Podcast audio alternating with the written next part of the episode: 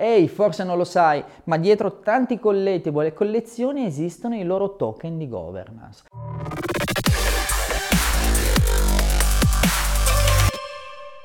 Ossia dei token che permettono di gestire le votazioni e l'andamento delle community, spesso sotto l'insegna di una DAO ossia della possibilità che chi possiede questi determinati token possa votare e prendere decisioni in merito al futuro di una determinata iniziativa. Oggi parliamo degli Ape Coin.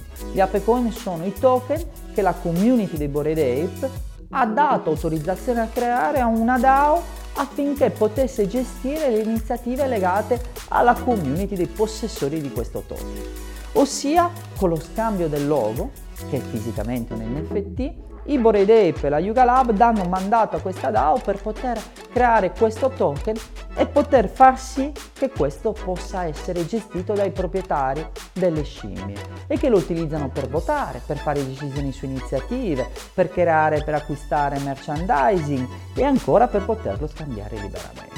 Apecoin diventa quindi il token con cui è possibile far parte e prendere decisioni per la community dei Bored Ape un qualcosa di nuovo che offre scenari inediti e inattesi.